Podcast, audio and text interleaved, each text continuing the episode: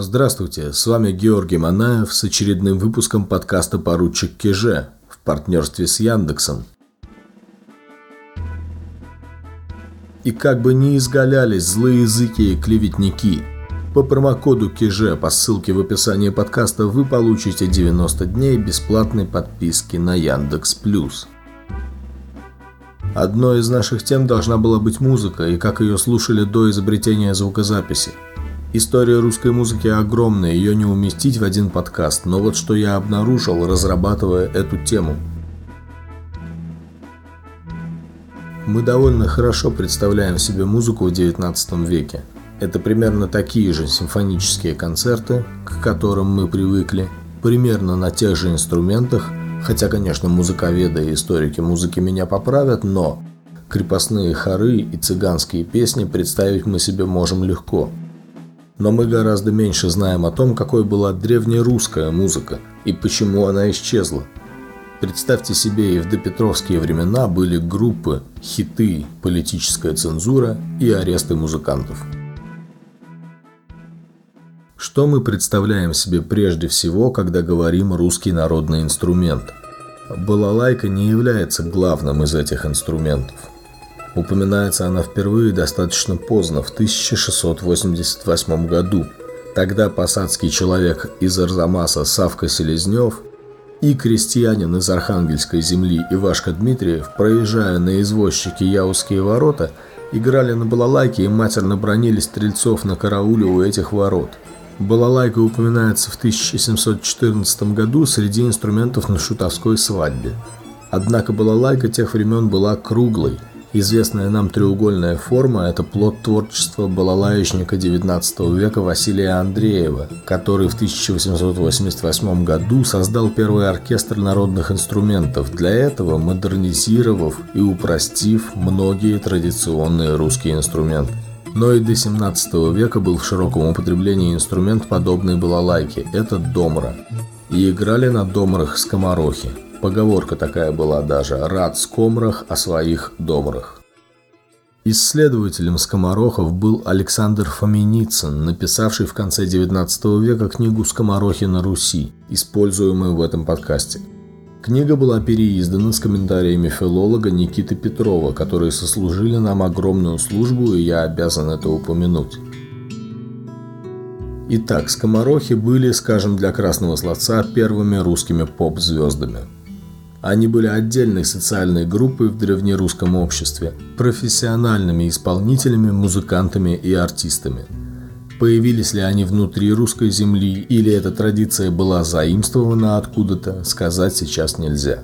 Впервые в документах скоморохи появляются в 1015 году в летописи. О юном князе Святополке, впоследствии окаянном, убившем своих братьев, летопись говорит, что он любит вино пить с гуслями. Гусли были первым и главным инструментом скоморохов. Скоморохи изображены и на фреске в Софийском соборе в Киеве, созданной в 1037 году. Она изображает скоморохов на княжеском перу, но не русского, а византийского правителя. Но скоморохи стали и неотъемлемой частью перов русских князей. Слово «скоморох» неизвестного происхождения, это, конечно, придает ему таинственности. В Европе были министрели, были трубадуры, также бродячие артисты – но в России было гораздо опасней. Подобно афеням-разносчикам, которые тоже путешествовали между городами по большим дорогам и лесам, скоморохи считались почти криминальным элементом. Против них выступала православная церковь и всячески стремилась их искоренить. Возвращаясь к музыке, мы сейчас поговорим о том, как в России впервые запрещали музыкантов по политическим мотивам.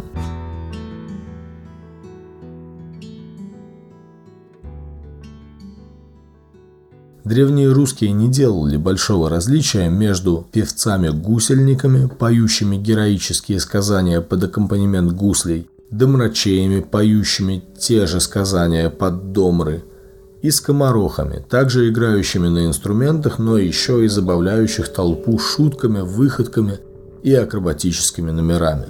Для простого человека все они гудцы, то есть те, кто гудит.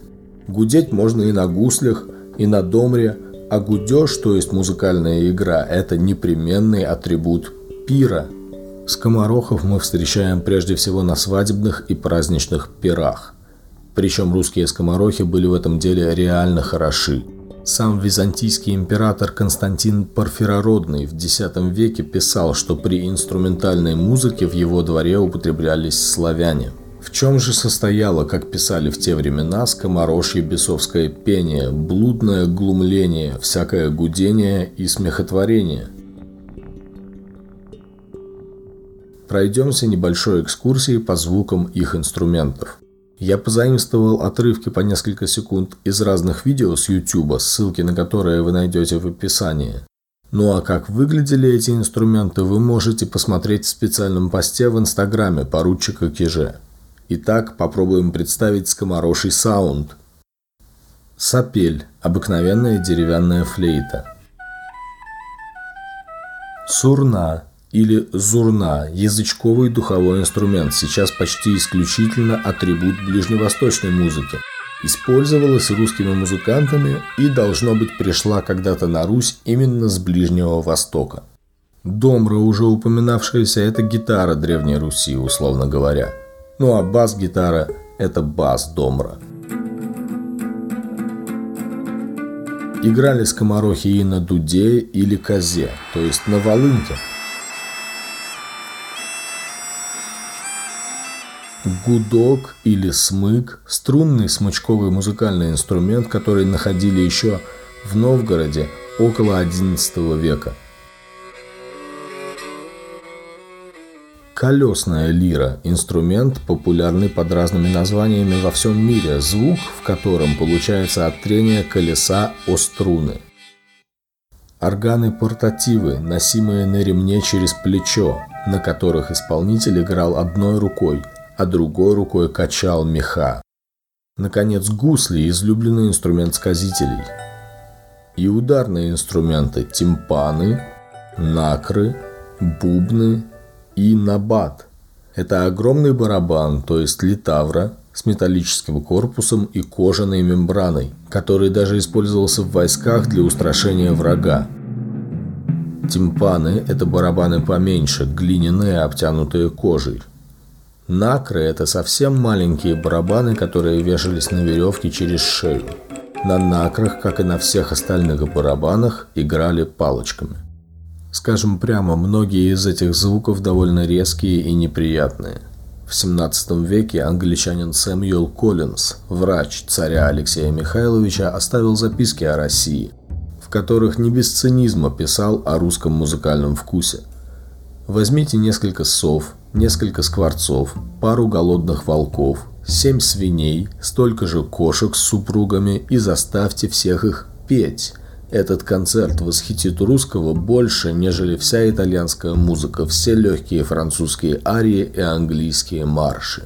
Да, не по ушам была англичанину наша музыка, а что было бы с ним, если бы он понимал тексты? А ведь без пения не обходилось ни одно выступление скоморохов. Те, кому позволяли инструменты, то есть накрачеи, свирельщики и сопельщики, волынщики и домрачеи, они еще и танцевали. Отличительным знаком скоморохов было короткополье. Они носили кафтаны с короткими полами, чтобы они не мешали танцевать. Скоморохи появлялись на каждой крестьянской свадьбе. Минимум два музыканта, а там уж сколько сумеешь оплатить. К сожалению, не сохранилось свидетельств о том, как и каким образом оплачивалась работа скоморохов. Однако ясно, что крупные выступления скоморожьих в атак специально выкликались, объявлялись за несколько дней на главных торгах и площадях городов, а в день выступления поглазеть уже собиралась целая толпа.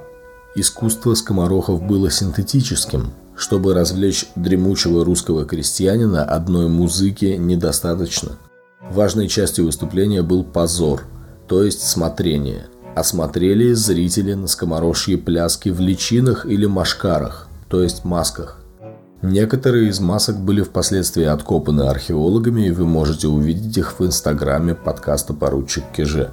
Также скоморохи водили с собой дрессированных медведей и показывали с ними фокусы – но главной частью позора был глум, стендап русской древности.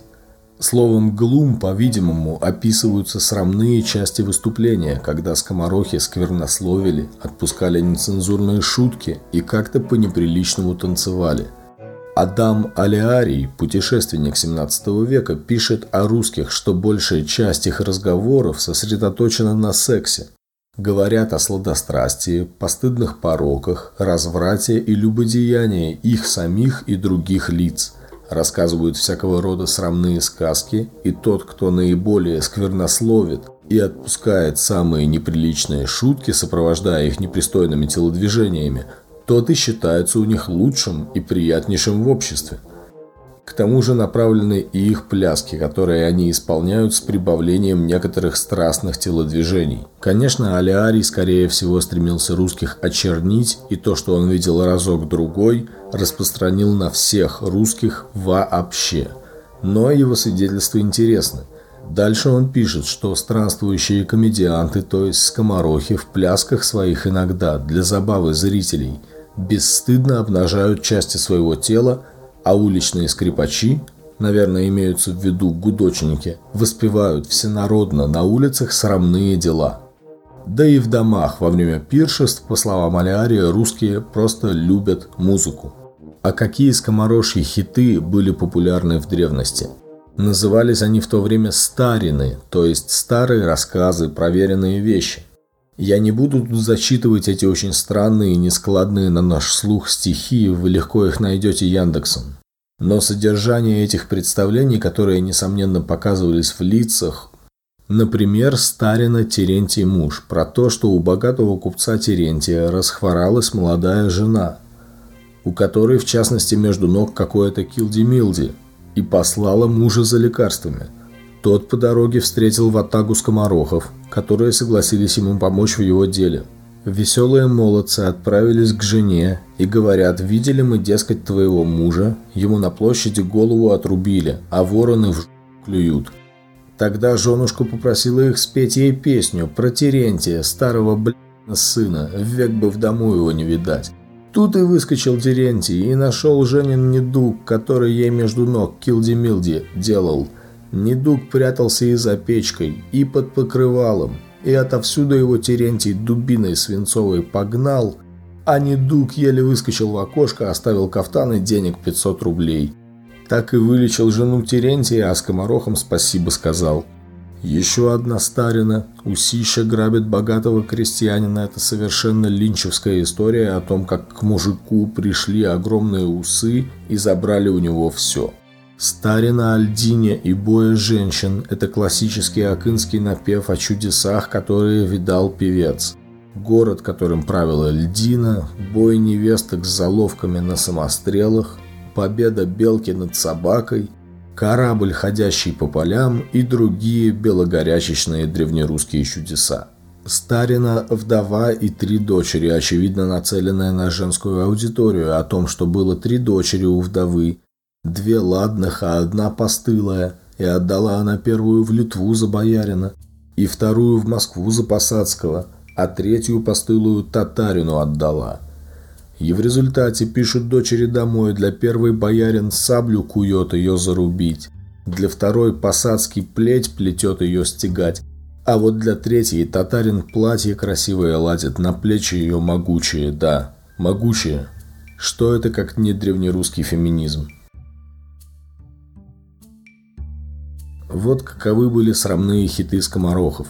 А теперь маленькое отступление о том, зачем нужна история и как она перекидывает для нас мост в самое далекое прошлое, показывая нам, что оно не такое уж и далекое. Я думаю, многие согласятся, что описанное Алиарием сквернословие русских никуда вообще не делось. А теперь задумаемся о приемах скоморохов. В старинах рассказываются сюжеты о любви, прелюбодеянии, конфликтах и драках – есть старины о нелегкой женской доле, и практически всегда это с непристойными танцами и с матом.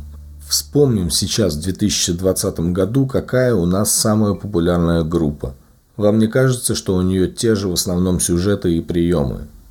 Песня «Лабутены», «Очки» – это про тяжелую женскую долю. Песня «Ехать» – про расставание. Последнее время это все еще экранизировано в виде небольших историй спектаклей, клипов Ну и, конечно, насыщенно матом и непристойными ассоциациями и движениями. Все сходится. Сам Сергей Шнуров говорил, цитирую его интервью афиши, «Скоморошество – это метод, проверенный веками». Упомянутую группу нередко приглашают выступить современные богачи. Так было и за скоморохами. Алиарий упоминает о двух из них, развлекавших иностранных послов в Ладоге.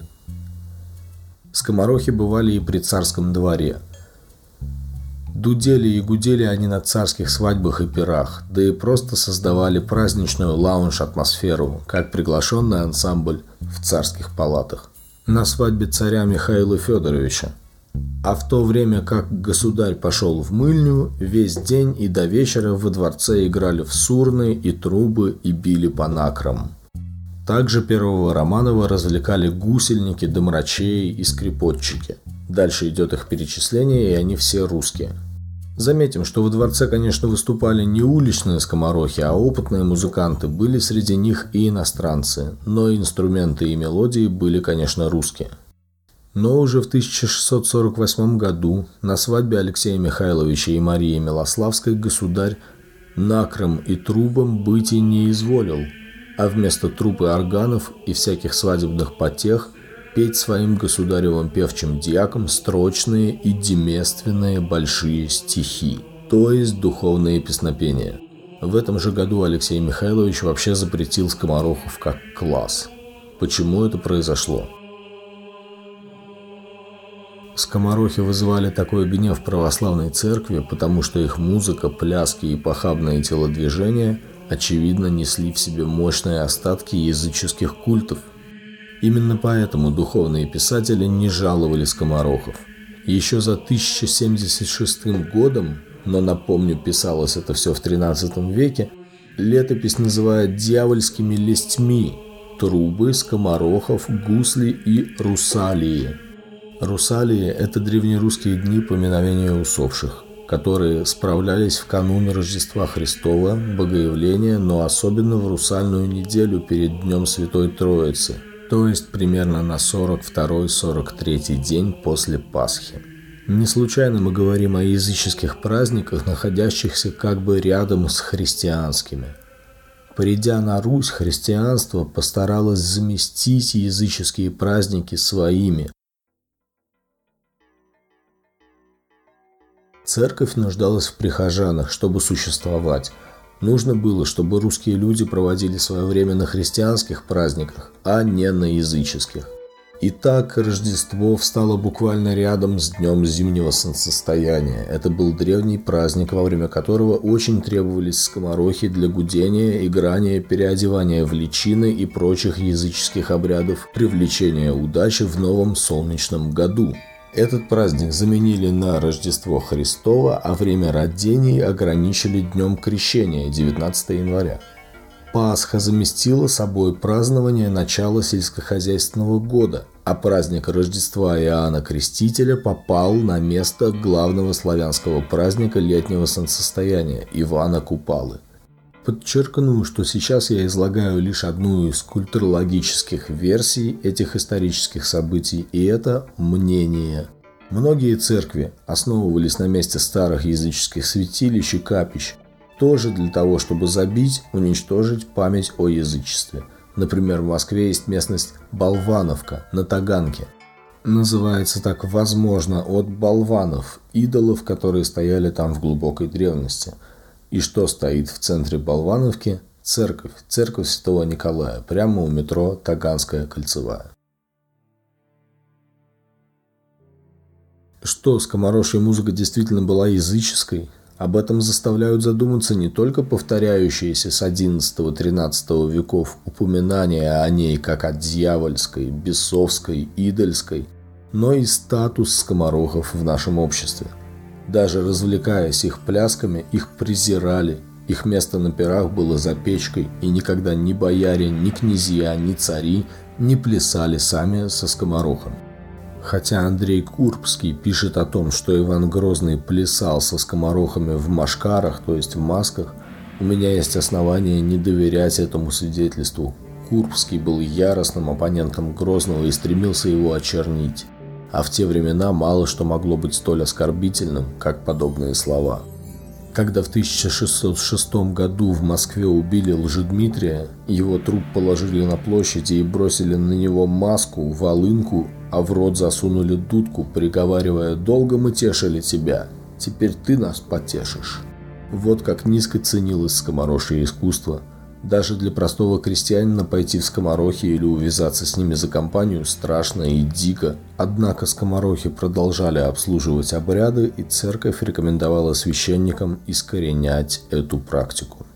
В 1551 году состоялся стоглавый собор иерархов Русской Церкви, который своими постановлениями, построенными в форме вопросов и ответов, серьезно упорядочил дело богослужения и вообще дело морали в Московском царстве.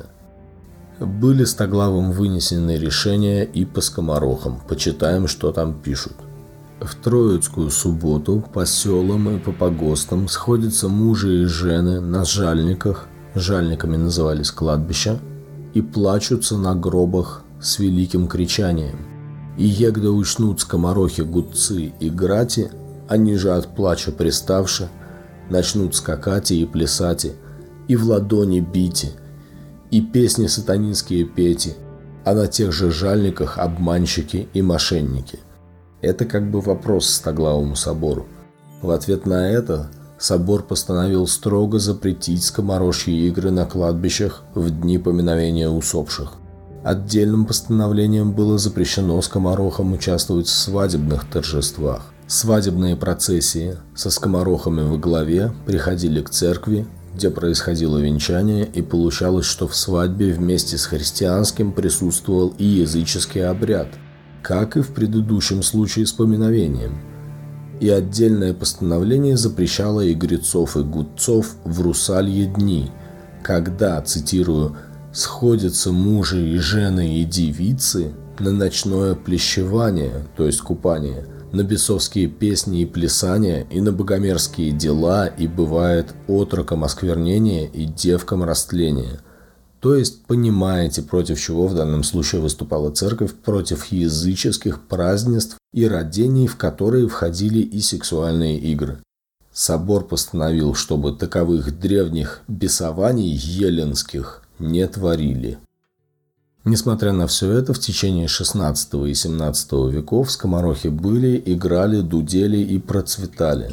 Годом, когда их запретили жестоко и окончательно, стал как раз год свадьбы Алексея Михайловича, 1648. Еще в 1636 русский патриарх Иоасав повелел уничтожать скоморожьи инструменты – а теперь и молодой царь объявил вне закона все азартные игры, такие как карты, шахматы и кости, вождение медведей, кулачные бои, волхование, чародейство, смехотворение, бесовские действия, в общем, запретили все, что можно было запретить. Заповедные, то есть запрещающие, грамоты с изложением указов были разосланы по всей стране. Грамота предписывала, где объявятся домры, сурны, гудки, гусли и хари, то есть маски, и всякие гудевные бесовские сосуды изымать и уничтожать. Тех же людей, у кого инструменты были обнаружены, полагалось бить батагами при первом и втором нарушении, а при третьем уже ссылать в окраинные города. Все, концерт окончен, если помните, мы уже дважды проходили по этому моменту в истории. Первый раз в подкасте о старообрядческих самосожжениях, а потом в подкасте про пьянство. Именно в это время, в середине 17 века, царь Алексей попытался ввести сухой закон, реформировал церковь, финансы, да и вообще все государство. Ломался вековой уклад русского общества, и теперь мы знаем, что для простого человека это также выражалось и в сломе музыкальной культуры. Так что на этом все, что ли? Конечно, в 1648 году русская музыка не закончилась. Народ продолжал плясать и веселиться, когда власть не видела, и поэтому доступные источники про народную музыку говорят очень мало – Гораздо больше мы знаем о музыке в царских дворцах, а она становилась все более европейской. И в завершение подкаста мы посмотрим, как иностранные музыкальные новшества входили в русскую жизнь. Запрещая подданным языческую музыку скоморохов, первые Романовы интересовались другими видами музыки. Историк Людмила Черная указывает, что в 1630 году голландские часовщики Анс и Мелхард Луны подарили царю Михаилу струмент на органное дело, исполнявший музыку без человеческих рук и имитировавший голоса соловья и кукушки, фигурки которых украшали орган наряду с резьбой и росписью разноцветными красками по золотому фону. По царскому распоряжению этот музыкальный автомат был поставлен в углу грановитой палаты. Впервые в истории России русский царь получил возможность выбирать треки из личного плейлиста. Ну и заметим сразу, что у нас с вами возможностей сейчас гораздо больше. С подпиской на Яндекс Плюс вы сможете слушать вашу музыку даже без интернета, то есть откуда угодно. Для первых Романовых иностранная музыка была редким событием и даже подарком. За год до смерти царь Михаил Федорович встречался с датским принцем Вальдемаром Кристианом, который сватался к его дочери Ирине, и был поражен оркестром европейских музыкантов, который принц привез с собой потешить москвичей. Царь просил играть еще и еще – его сын Алексей, несмотря на запрет скоморошества, от инструментальной музыки при дворе избавиться так и не смог. Когда Алексей женился вторично, его первая жена, набожная Мария Милославская, умерла, рожая 13 по счету ребенка, то второй женой и, кстати, матерью Петра Великого стала Наталья Нарышкина, молодая дворянка, воспитанная по-европейски.